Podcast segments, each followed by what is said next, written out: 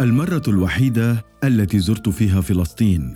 عثرت على جثة ضائعة منذ 26 عاما. للكاتب عامر المصري. علاقتي مع الوطن كانت دائما علاقة مرتبكة فلم أستطع التعامل معه كحبيب إطلاقا ولم أره رحبا ولو مرة واحدة طوال 26 عاما.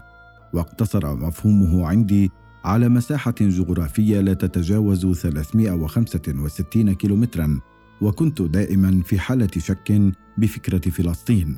ذلك الوطن الراقد في الذاكرة الجمعية المفتقدة في ذاكرتي الفردية بشكل غريب.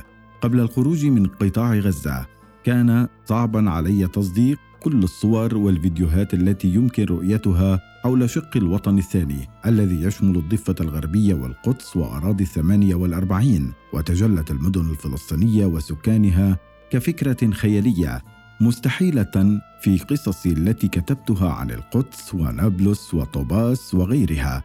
ولكن بعد أن جمعتني الغربة بثلاثة أشخاص من هذه المدن شعرت بالارتباك وتغير المفهوم عندي فصرت أتساءل هل أنا فلسطيني فعلا؟ أم غزي أعيش حياة وظروفا مختلفة وأملك ثقافة مغايرة كجزء مبتور من جسد.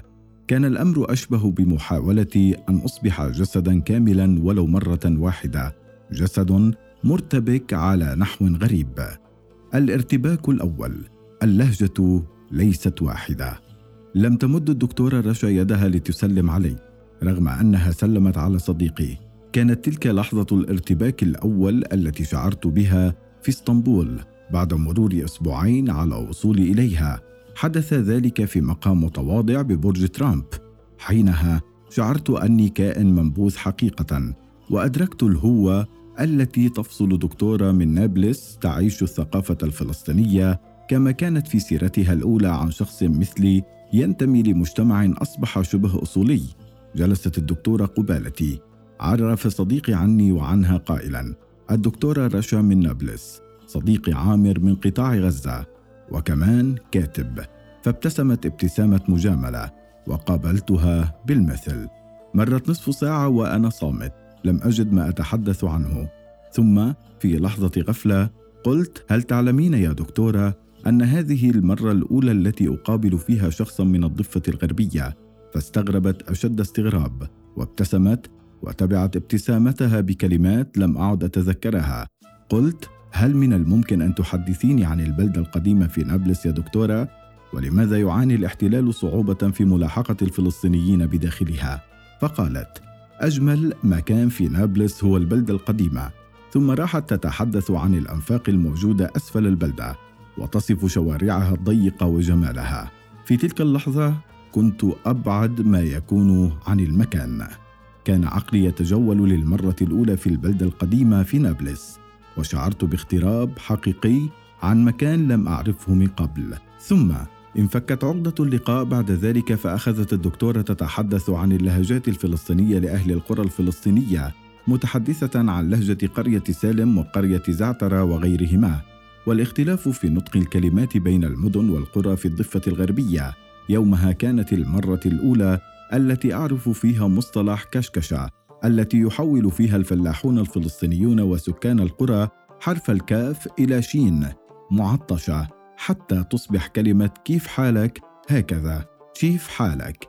ثم أبهرني كيف استطاع تحويل حرف العين الساكنة إلى نون عندما قالت أنطي بدلا من أعطي. وهكذا حتى وجدت نفسي أمام معجم جديد من الكلمات واللهجات التي لم أعرفها يوما. والتي تكاد تكون قد اختفت من قطاع غزة بسبب اختلاط البادية والقرية والمدينة معا حتى توحدت اللهجات بشكل كبير وأصبح الاختلاف ملحوظا يتمثل في من ينطقون القاف قافا ومن ينطقونها همزة. الارتباك الثاني الرؤية ليست واحدة. شعور غريب على نحو مدهش أن تقابل شخصا من العاصمة. شعرت فعلا أنني أرى القدس للمرة الأولى. دخل عصام المقهى ذلك اليوم وكان المقعد المقابل لي هو مكانه عرف صديقي عبد الله أحدنا على الآخر عصام من القدس عامر من خان يونس. ثم أخذنا الحوار.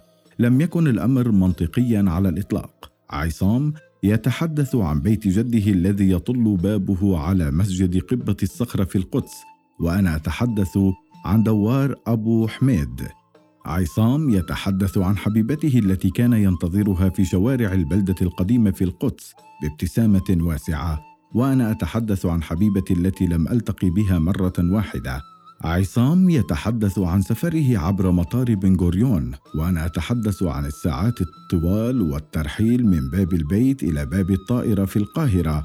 عصام يتحدث عن الحياة اليومية والأمنيات والذكريات. وأنا أتحدث عن الحرب واليأس وشارع الوحدة. ثم تحولت الجلسة إلى تبادل رؤى ومعرفة ونصوص. كنت كلما هممت في قراءة نص شرعت في الحديث عن الموقف الكامن وراء كتابته وكادت دمعتي تسقط وأنا أتحدث عن الحرب الأخيرة. عن النواحي وكسرة القلب والغضب بينما على الطرف الثاني من الطاولة. كان عصام يلقي قصائد حب عن حبيبته لا يخاف من عدم رؤيتها والالتقاء بها قريبا.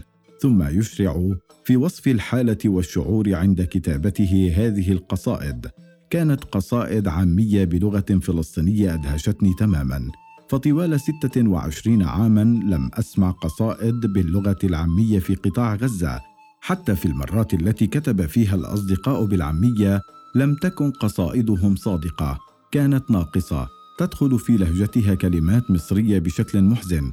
وطوال ثلاث ساعات جلسناها. استمررت في طلب المزيد من القصائد العامية. كنت فقط أضع يدي على خدي وأنا أقول سمعني سمعني يا ابن العاصمة. الارتباك الثالث. الألم ليس واحدا. انتظرت خمس دقائق حتى فتح لي الباب. قال عبد تفضل. فتفضلت. أدخلني إلى غرفته الصغيرة التي يدفع أكثر من ألف ليرة شهريا بدل إيجارها. سألته عن مدينته فقال طوباس. رد سؤالي إلي فقلت خان يونس. ثم ساد الصمت للحظات وقبل أن أشرع بسؤاله عن الأهل والبلاد والحياة الراقدة خلف بوابة اريز بدأت الحديث عن قطاع غزة. عن المجتمع الذي لم يعد بخير على المستوى النفسي وعن أزمات الكهرباء والغاز واسعار ربطة الخبز توقعت أن يتلقى حديثي بشغف كبير وأن يسأل أكثر عن تفاصيل الحياة اليومية في غابة الصواريخ التي كنت أعيش وسطها ولكن في عز انغماسي بالحديث قال آه وشو يعني؟ قلت كيف وشو يعني؟ فرد آه يعني أنا شو أعمل؟ ما إحنا عنا نفس الشيء فلم أجد غير الصمت حلا مناسبا لي. عندما قدم لي فنجان القهوة الذي صنعه على عجل سألته عن نوع القهوة فقال قهوة سورية. ثم أخرج الباكيت من الكوميدينو ليريني إياها. فقلت أعتقد أنها من قهوة البلد. فرد لا قهوة سورية. ليش بدي جيب من قهوة البلد؟ هيدي منيحة. ابتسمت عندما تذكرت قهوة مزاج. التي نوصي عليها كل غزاوي يأتي لتركيا ونلومه أشد اللوم لو نسيها أو لم يأتي لنا بكميات كافية. انتبهت إلى اللوحة التي وضعها على حائط مرسمه الصغير. كانت لوحة لامرأة عجوز تبكي. قلت له من هذه؟ قال امرأة استشهد ابنها في الخليل لم ترها. فقلت بارتباك وكذب آه تذكرته ولكن ما تذكرته بالفعل هو الانعزال الفعلي عن تفاصيل الواقع في ضفة الجرح الأخرى إلى درجة أن خبر استشهاد ابن العجوز لم يمر علي من قبل. بعدما شربنا القهوة بدأ يحدثني عن الوحدة واسطنبول وشوقه الجارف للعودة إلى البلاد بعد إنهاء دراسة الماجستير عن ذكرياته في جامعة النجاح والثلاث لوحات الوحيدات التي باعهم خلال مسيرته كرسام. وتحديدا تلك اللوحة التي وصل سعرها لقرابة ألف دولار عندها أركبني مصطلح البلاد الذي نطقه بلهجة قروية مدهشة. وشعرت أني بحاجة فعلا أن أمتلك هذا المصطلح الذي يشعر قائلا بالراحة. ثم تذكرت أصدقائي الرسامين الذين لم يبيعوا لوحة واحدة في حياتهم ولن يبيعوا. كتمت ذلك حفاظا على برستيج مدينتي فقد قلت لا أحمل شوقا للوطن مثل ما تحمل أنت ولا أريد أن أعود يوما. ثم صمت. ولم أرد على سؤاله حين قال لي ليش بدكش ترجع؟ أن تتحسس جسدك للمرة الأولى. أشياء غريبة تلك التي حدثت معي عندما قابلت الدكتور رشا وعصام وعبد.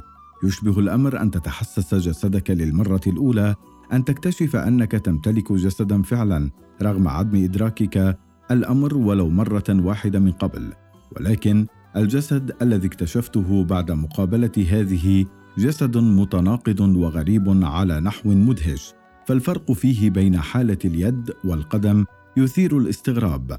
وقد توصلت إلى أن عزل قطاع غزة عن باقي فلسطين من قبل الاحتلال الإسرائيلي تسبب في فجوات كبيرة جدا على المستوى الثقافي والفكري والاجتماعي بين شقي الوطن. حتى جملة قال لي كيف حالك؟ جعلها تبدو وكفخ لاختبار الوطن. وما اكتشفته من كل ذلك هو أن الاحتلال استطاع أن يحولنا إلى غرباء ويصنع حواجز نفسية غريبة بيننا بعيدا عن الحواجز التي صنعها على الأرض. وهو بذلك يشتتنا ثقافيا واجتماعيا وشعوريا وليس فقط جغرافيا. لهذا يمكنني القول إن تركيزنا على نكبة 48 ونكسة 67 هو تركيز منقوص لأن فيه ظلما لكل النكبات والنكسات والمجازر الثقافية والاجتماعية التي ارتكبها الاحتلال طوال السنوات التي تلتهما. لقد ارتكب الاحتلال ما لا يمكن إدراكه وتحليله بسهولة فكيف يمكن إدراك الاختلاف بين الفلسطينيين؟ يسأل الأول عن وطنه فيجيب فلسطين ويسأل الثاني عن وطنه فيجيب غزة.